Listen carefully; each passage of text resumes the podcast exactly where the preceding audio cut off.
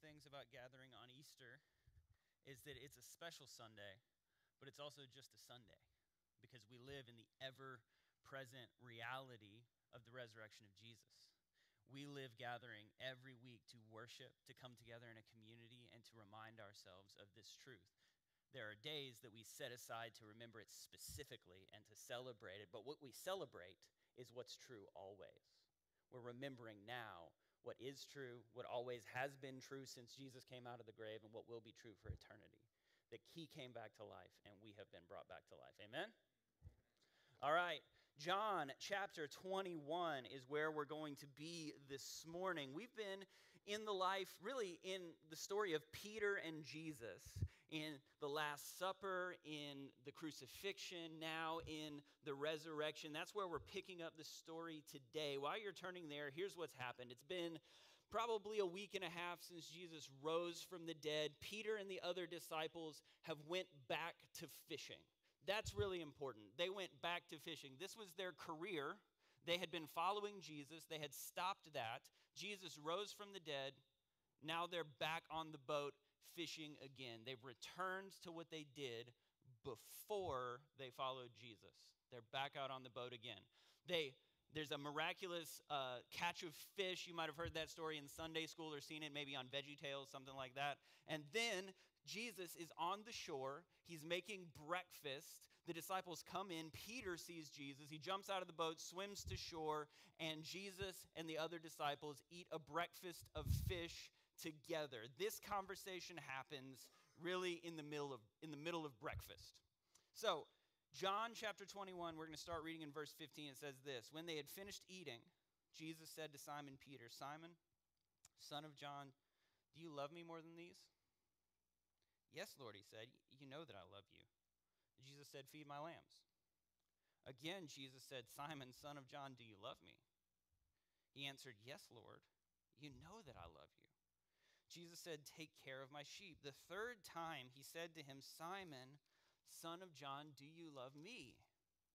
Peter was hurt because Jesus asked him the third time, "Do you love me?" He said, "Lord, you know all things. You know that I love you." Jesus said, "Feed my sheep. Very truly I tell you, when you were younger, you dressed yourself and you went where you wanted. But when you are old, you will stretch out your hands and someone else will dress you and lead you where you do not want to go." Jesus said this to indicate the kind of death by which Peter would glorify God. Then he said to him, "Follow me." Let's pray. Jesus, we pray again as we open your word, what we do often as we gather, that we would hear from you, that your name would be glorified, that your truth would be proclaimed, that any of my ideas or thoughts, anything that's not from you or faithful to you would be would fall to the ground and be forgotten, that you would be glorified today. We love you, Jesus. Amen. So here's a weird question to start Easter. Have you ever ran into an ex when you weren't expecting it? That's awful, isn't it? Super, super awkward. I don't care who you are, it is always awkward. Listen, like, what are you supposed to say to that person? There are a thousand normal things you can say to an ex that you bump into, like, "Hey, great weather, how are you doing? Is this the guy you didn't tell me about?" Don't say that last one. That's not normal. Um, but but we never think of those things, right? All we think of is this is awkward, and we start trying to like blend into the furniture or trying to find exits. This has happened to me twice in the state of South Dakota. Okay, there are literally more cows than people in that state. It's remarkable that you would see another human, and I have seen two ex-girlfriends that I dated in different parts of the country, randomly in South Dakota. It's ridiculous. I know there are some people that are like, "Hey, listen, like, it's not awkward. I'm great friends with all of my exes. It's not awkward." And sure, that could be true. I mean, Bigfoot could be true, you know? Like, it's kind of the same thing. It's like, I've never seen him before. People tell me about him. And every picture that I see of him is like blurry, and I don't think that is what you think it is, but sure, it could be true. But I remember one time I, I walked into a camp in South Dakota, and I saw my ex-girlfriend from North Carolina from four years ago, who the last interaction we had had was me closing my flip phone when she dumped me. I wish I had handled it better, but honestly, I just left the building and did not talk to her the whole time we were at the camp. Like, I think I would handle it better now, but uh, I did not handle it well then. But it's always awkward, right? There's a reason why it's awkward.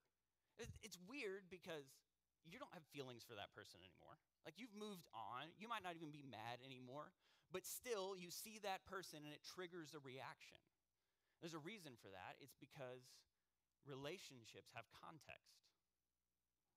Interactions have context. There are things that have gone on before that shape what we are experiencing in this moment. That's why we have friends and we have work friends. That's why we have some friends that we don't talk about certain things around, because relationships have context. Interactions have context. And this interaction between Jesus and Peter has a context. And here's what it is. Jesus' last personal interaction with Peter was Peter declaring his love and his loyalty to Jesus. I'll follow you anywhere. I'll die for you. And then it was Jesus gently, lovingly preparing Peter for the reality that he would actually not last through the night, that Peter would deny Jesus. And then just a few hours later, Peter, Jesus gets arrested, and Peter, trying to prove his loyalty, trying to do the right thing, pulls out his sword and chops off somebody's ear, which seems like the wrong way to use a sword. I don't use a sword very often, and it sounds like Peter didn't use a sword very often either, because the ear is a weird thing to strike. But Peter is trying to prove his loyalty, and Jesus looks at him and says, no, this has to happen. Peter tried to do the right thing again and got it completely wrong, and Jesus healed the man's ear, effectively undoing the right thing Peter thought he was doing. And then, while Jesus is being arrested, Peter is doing his best. He's trying to be there. He's trying to be present, but three times, just like Jesus said, three times, someone says, hey, you were with Jesus, weren't you? You're one of them. Peter said, no, no, you've got me mistaken. And the last time he was so scared and angry that he cursed the person who accused him and ran away. Dude, that's the context. That was Jesus' last interaction with Peter. At this point, the story tells us Jesus rose again a week or two ago. And to the best of our knowledge, according to all of the gospel accounts, Peter and Jesus haven't had a one-on-one conversation since then. That's not just that. I mean, Peter, scholars tell us Peter was probably the oldest disciple. Peter always felt kind of awkward. He always felt a little bit out of the loop. Peter seems to continually be trying to prove things. Jesus treats Peter as a leader, and Peter seems like he has to live up to that expectation. And every time he does, he winds up walking on the water, sinking into the water. He winds up speaking up and saying the wrong thing. Peter has continually tried to prove himself, and now he's tried to prove himself for the last time. Every time he's fallen short. So at this point, Peter and Jesus are probably doing that thing that you do. You remember when your mom used to say, we'll talk about this when we get home? So you did everything in your power to keep us from getting home and talking about it, right? We'll watch your favorite movie. We can listen to your favorite songs. Do you want to go to your favorite restaurant? Because you know the context of the interaction that's about to happen and you want to avoid it, right? So you don't make eye contact and you do everything in your power to avoid the conversation. So that's probably what was going on at this meal. Peter, Peter knows what's in Jesus' mind. There's something unspoken between them, and Peter doesn't want it brought up. So Jesus looks at Peter and he says, Peter, do you love me? Do you love me more than these? Now, it's worth noting here that it sounds a little bit like Jesus is saying, Peter, do you love me more than these guys do? But that word these is also translated these matters or these things. They're sitting at a meal of fish right after, G- after Peter left his fishing boat, right after Peter got out of the boat that he had gone back to. He had gone back to the career that he had left to follow Jesus. Why? Because he had failed Jesus for the last time, and even though Jesus had rose from the dead, he had went back to the life he lived before. So Jesus isn't looking at Peter and comparing him to the other disciples. He's saying, Peter, do you love me more than you love these things that you're doing? Peter, do you love me more than these? He's looking at the shore, and he's looking at the boats, and he's looking at the fish. Peter, do you love me? Jesus, you know that I love you. And Jesus asks again, Peter, do you love me? Jesus, you know that I love you. See, Peter doesn't get it because there's context to this conversation. And that context means we can reasonably assume that what's going through Peter's mind is, well, of course I love you, but look what my love got you. It got you denied. I loved you when I stepped off the boat, and I loved you when I sank into the water. It didn't change anything. I loved you when I struck the guy's ear, and I did the total wrong thing. I've loved you the whole time, Jesus, but I've still been the same coward who says the wrong things. I've still never been able to live up to what you expected of me. What's my love got you? It's got you denied. So there are two things going on here that we have to understand. Two things that Peter is understanding that we have to understand. And the first is this. If you're taking notes, you should write this down. The cross of Jesus means forgiveness, but forgiveness isn't a bargain. The cross of Jesus is forgiveness, but forgiveness isn't a bargain. It's not a bargain for anybody involved. See, Peter was doing what we often do. We often slip into this way of thinking that says, I have to hold up my end of the deal. Of course, Jesus has forgiven me as long as I hold up my end of the deal. Jesus did his part. Jesus died. So if I do my part of the deal, then my forgiveness is secure. But if I can't hold up my part of the bargain, then the deal's nullified. It makes sense that Peter would think like this. It makes sense that we would think like this. Every contract, every interaction that we have, every relationship has these conditions. It doesn't matter if you sign a contract on a house or get married or buy a car or haggle someone down at a flea market. Even if you get a great deal, each party has a part to play. Each party has to hold up their end of the bargain. And if you don't hold up your end of the bargain, then the deal is nullified. It's everywhere else in the world. That's why forgiveness is such an outlandish idea. We begin to think that even though Jesus accomplished forgiveness, that we have to do something to secure it. And we know ourselves. We know we can't hold up our end of the bargain. So we don't think our love gets us anything. See, that's why we have to understand that the cross is forgiveness, and forgiveness isn't a bargain. It's not a deal. Do you know why? Because your end of the deal is just to believe that it exists and to believe that it's true. It's not an exchange that we make. It is an unconditional offer. There's nothing like this in the world. You've got to see this. Jesus never mentions his expectations of Peter. Jesus never once says, Peter, do you love me?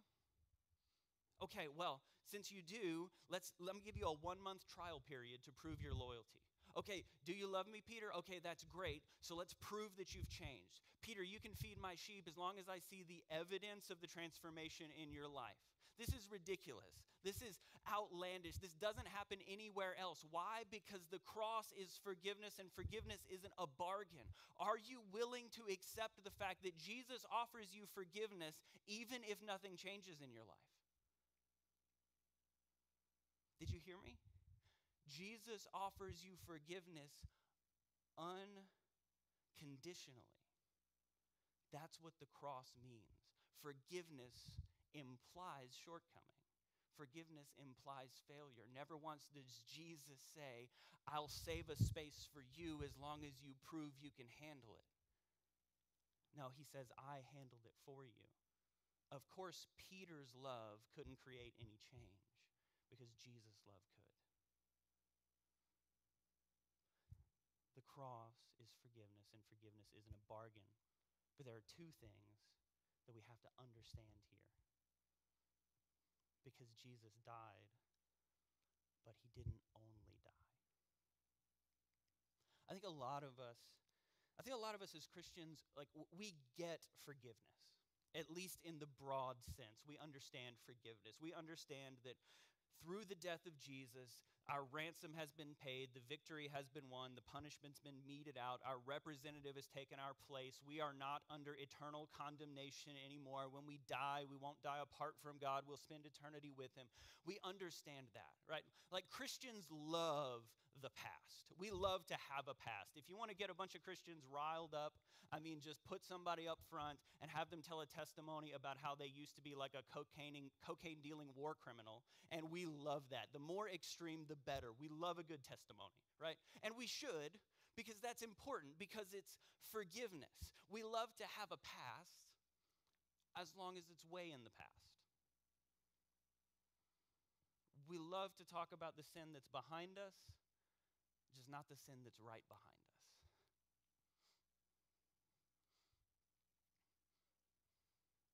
See, that's why Peter got hurt when Jesus asked him a third time. Because Peter just wants it to be in the past. He just wants to move on. He wants to talk about the transformation and the forgiveness and then just go back to the life that he's been living, because Peter is convinced that he is a coward and that even though he's been forgiven, he's always going to be a coward. Because here's the reality. Here's why Jesus did two things. Being forgiven for who you were doesn't make you not that person anymore. Being forgiven for what you did doesn't mean you won't do it again.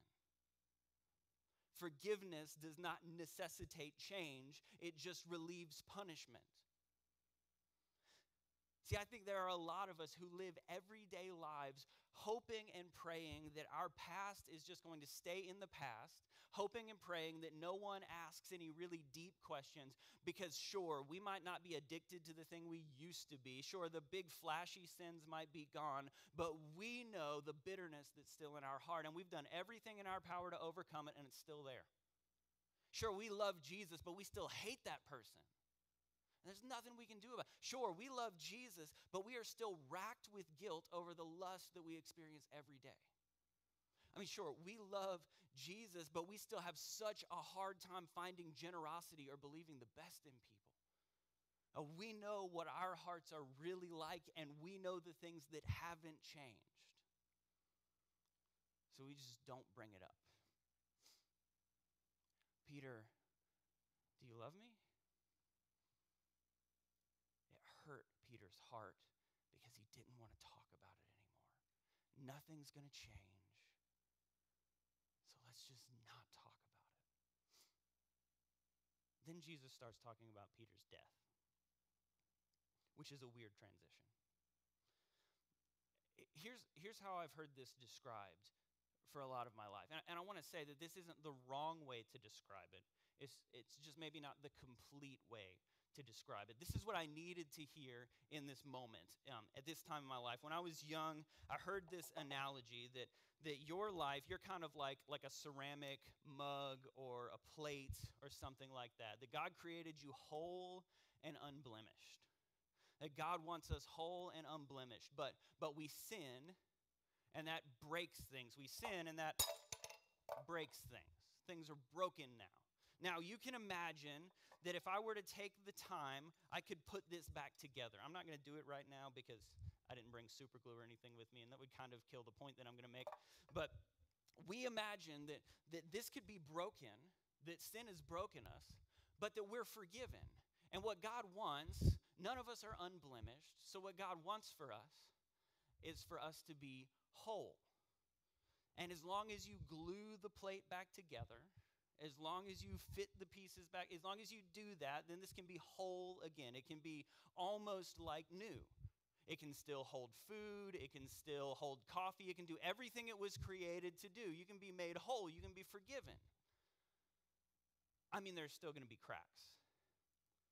I mean, you're never going to be able to hide the cracks that are in your life because of sin, though. You're I mean, it would be ideal if we were unblemished, if we were perfect, but none of us are perfect, so God makes us whole because he wants us whole, and we just kind of have to deal with the fact that these scars of sin are going to be in our lives forever, that we're always going to have these same scars and brokenness. Sure, we might, we can be forgiven for it, but that scar, I'm always going to be scarred by lust. I'm always going to be scarred by bankruptcy. I'm always going to be scarred by the crippling debt from the irresponsible decisions I made when I was younger. I'm always going to be scarred by this depression or anxiety or doubt. Sure, I've been put back together, but the scars are just still there, and there's nothing I can do about it. We just live like this. Thank God he made us whole. and now we just had these scars.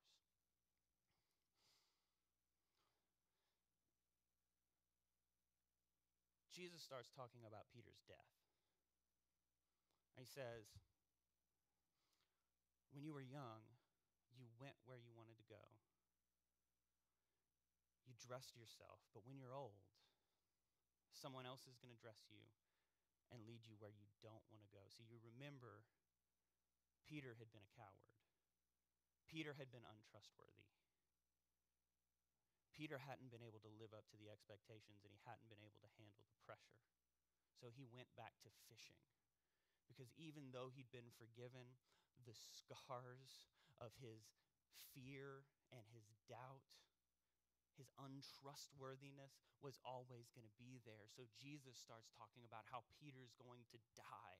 And John says this is the death by which Peter would glorify God. Church history tells us that Peter was crucified for preaching the gospel. And you gotta, you gotta know exactly that Peter knew exactly what Jesus was talking about, because he had just been there and ran away scared when they addressed Jesus in something he didn't want to wear and led him somewhere that he didn't want to go. See, what you've got to see is that Jesus is looking into Peter's future, and he's calling out transformation. He's saying, Peter, do you see? Peter, do you love me? Do you see the person that you're going to become? Peter, do you see that you've been forgiven for the past, but that you can also be made new in the resurrection? Do you see that the scars don't have to rule your life forever? Do you see, Peter, that, that you failed under the pressure, but you are going to stand up to the pressure? Jesus was casting a vision of transformation with Peter, because the cross means forgiveness and the resurrection means new creation. The cross means forgiveness, but the resurrection means made new. The cross means your sins are not held against you anymore. The resurrection means your sins don't control you anymore. The resurrection means that thing that you thought would never change and you would always be stuck in does not have to rule your life, because Jesus paid for sin and then he defeated sin. The cross is forgiveness. The resurrection is new creation. The resurrection is new creation. Do you know who the first disciple would be who would stand up to a hostile crowd and preach the gospel? It was the same one who ran away denying he knew Jesus. Do you know who one of the first disciples would be that would go to prison for the gospel? It was the one who was scared of the storm and sank in the water. Why? Because Peter was not who he used to be. The resurrection means transformation. There's a theologian and fine artist. His name is Makoto Fujimura. He wrote a book called Art and Faith. And in this book, he says that the Bible begins with creation and it ends with new creation. He says that the gospel doesn't fix, it makes new. The gospel doesn't repair, it transforms. And then, then he tells about this uh, Japanese fine art called kintsugi. Kintsugi is based in the both tea culture and the culture of fine art and craft in Japan, and it's the art by which these, these uh, kintsugi masters will take broken pieces of discarded pottery, things that used to be functional but are now trash, and they will repair them. But they won't just stitch them back together. They won't just glue them. They repair them with gold. There are going to be pictures up here on the screen of what kintsugi looks like. The kintsugi masters take what was broken and discarded, and then it is the very cracks that broke. It is the very places, the scars that were evidence of the brokenness that become the open space for the beauty of transformation. It is the fact that it was broken that takes something from functional to exquisite. This is new creation. This is new creation. Do you see that it was the fact that Peter had failed under the pressure that made it so beautiful when he would stand up and preach the gospel? Do you see that? Do you see that? The cross means forgiveness. The resurrection means new creation. See, it's the fact that you've struggled with that lust your entire life that's going to make the purity you're going to walk into that much more beautiful. It is the fact that you've been struggling with that depression in silence. It's going to make that is going to be so much more beautiful when you admit it and you go to counseling and you share that burden with other people and you're not doing it alone anymore. Why? Because you don't have to pretend like you're not broken. You don't have to pretend like it's all way in the past, because it's the very scars that create space for the transformation. The resurrection means new creation. Jesus isn't just trying to fix you and put things back together and leave you scarred. He's trying to take the scars and prove his glory and his goodness to you and to the world. Not so you can just be a tool for his kingdom, but so you can experience the beautiful goodness of a life in which the artist God has made you new. The resurrection means new creation. You are forgiven unconditionally. That's what the cross means. The cross means nothing can separate you from the love of God. Every sin has been paid for. Jesus loves us unconditionally because conditional love exists in the world everywhere we go, and it never leads to transformation. Unconditional love is the only thing that will open up our hearts to the beauty of Jesus. But he doesn't stop at forgiveness. He doesn't stop at repair.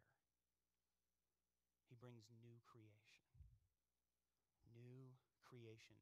I believe, I'm just playing the odds here. There are people in this room that have been struggling under a burden of something that you don't want to admit, that you don't want to talk about, something that you've convinced yourself is never going to change and you're just going to have to live with until you die. This is just going to be part of life now. Jesus is inviting you into new creation. Hear me, I'm not saying perfection. We find out a little later in the story that Peter's like a little bit racist and he's got to work through that and he makes a bunch of other mistakes. Peter's not perfect. No, but he's transformed and he's transforming. Why? Because our perspective when we are made new is not, I can't break it again. Our perspective when we're made new is, I certainly don't want to mess up the beautiful art that God's creating in me, but if I stumble again, it just creates space for new transformation. It just creates another crack that can be filled with God's glory. Do you see how our perspective shifts? That our mistakes become opportunities for transformation and healing, for new creation to be formed, instead of defining characteristics that we can never overcome? Why? Because you are not who you used to be. It's not just forgiven, it's who you used to be. That's why Paul said in Second Corinthians five seventeen that any person in Christ is a new creation. The old is gone. The new has come. You're not just a forgiven version of who you used to be. The new has come. The new has come. The resurrection means new creation. And that's why we celebrate Easter. That's why we, that's why this is good news. That's why this is good news. You know, for so much of my life, I thought the cross was the good news and the resurrection was just icing. Until I realized the resurrection means I'm not just forgiven. It means Christ has defeated sin and death and inviting me into a new way of living so that the marks of death caused by sin in my life do not hold sway over me anymore, but I can move in growth, not pursuing perfection, but move in growth towards the beauty of Jesus. That's why we celebrate. So this morning we're going to spend time in worship as we always do, because this is a Sunday morning. And we gather, we hear the word, and we worship together. But I want to do something that we almost never do, and that's give a, a response. I'm going to ask you to close your eyes. I ask you to close your eyes with me. We rarely do this at the Fold, but if there's a good time to do it, it's Easter. There are going to be some of us here today. You might be here today, and, and the thing that you walked in here with, the struggle that you carried in, in here is just the fact that you have felt like you can't trust the forgiveness of Jesus. You have felt like you have gone too far, you can't hold up your end of the bargain, you've failed and you've fallen short, and forgiveness just doesn't count for you. And today, you need to decide, you need to believe that the cross means unconditional. The cross means you are forgiven no matter what. Jesus is not saying, prove your loyalty, prove your love, prove that you can change. Jesus is just saying, I forgive you because I love you. That's the deal. And you need to accept the forgiveness of Jesus. If you are here today, maybe you didn't believe in Jesus when you walked in here. Maybe you're still not sure. Maybe right now you're just ready to finally try it out, to finally say, you know what, I actually trust that I've been forgiven. I'm tired of living in shame and guilt. I am, I trust that I am forgiven. And you're going to decide today that you believe in Jesus and you trust his forgiveness. That's all it takes. If that's you today, then you can just tell that to Jesus. There's no magic words. You don't need someone to lead you through a prayer. If you would like help, you could just say something like, Jesus, I believe you died and rose again to take away my sins, and I trust that that counts for me too. It's not a bargain. It's not a contract. Your only part is that you believe that it's true and believe it counts for you. That's forgiveness. You can make that decision right now. If you're here today and you just decided for the first time to trust the forgiveness of Jesus, would you raise your hand so we can celebrate with you? If there's not anybody, that's totally fine, but we never want to miss space to create that opportunity. Knowing the people in this room, here's what I think is probably more accurate. There are some of us here who have just come to believe that that, that sin, that guilt, that shame is just going to mark us forever. It's just who we are now. There's nothing we can do about it. We are stuck being this way. And we've quit talking about it. We've quit bringing it up. We want to keep it in, we want to keep it in the past. We don't want to acknowledge it. But today, if you are ready to believe that the resurrection means new creation, that you don't actually have to live forever under the slavery of sin, that you can be forgiven and transformed. Not that you're going to be perfect, not that you're never going to make a mistake, but that your life will not be marked by enslavement to sin, enslavement to lust, enslavement to materialism, bitterness, unforgiveness, whatever it is. If you're ready today to say, Jesus, I trust you for transformation. I do not want to live enslaved to fear. I know I'm forgiven, but I want to be transformed. Everyone's eyes are closed. I, your eyes being closed is not magic. It's just about the person next to you being able to have a conversation with God without us interrupting. If that's you, would you raise your hand? You just say, I thought it wasn't going to change, but I'm ready. I'm ready for it to change. I'm ready for it to change. Praise you, Jesus. Here's what I'm going to ask you to do. You can put your hands down for just a second. If that's you, you don't have to do this. You definitely don't have to do this. There's no pressure. If no hands go back up, that's fine. But the first step to experiencing transformation is not hiding it anymore. It's not pretending like it's not part of your life anymore. The first step is to be honest with ourselves about where we're at so that Jesus can begin the work of transformation in us.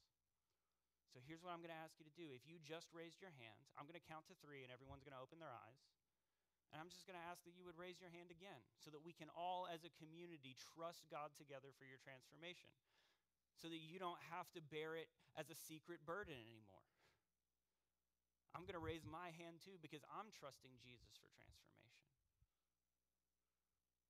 I know it's weird. I know it's uncomfortable. I know it's hard. But if you're ready to admit it publicly, to say it's not a secret and I'm not ashamed of it because these scars are about to become the artwork of new creation, then on the count of three, raise your hands. One, two, three. Everyone open their eyes. Praise you, Jesus. Praise you, Jesus. You have nothing to be ashamed of. Let's pray. Jesus, you are so good. Jesus, you are so beautiful. Jesus, you are so kind. Jesus, you've forgiven us for every mistake, and you are vi- inviting us into a life of transformation. You are inviting us into a life that is not enslaved by the things that we have been enslaved to. You are inviting us into a life that is not trapped by the things we thought would never change. You are whispering to our hearts, even now, there is more, there is new, there is better. The life is not easy, the life is not simple, but the life is beautiful. good artwork. Beautiful artwork is difficult. It takes an expert craftsman over time, but the process is worth it. Jesus, start the process in us, and we will praise you, because that's why we're celebrating the resurrection. We're celebrating your resurrection because we are not just forgiven and left to ourselves. We are forgiven and made new, Jesus. We are forgiven and transformed, Jesus, and you are making all things new. Today we remember you are alive again, and you are coming again, and everything will change in your presence, Jesus. We love you. Let's stand and worship together.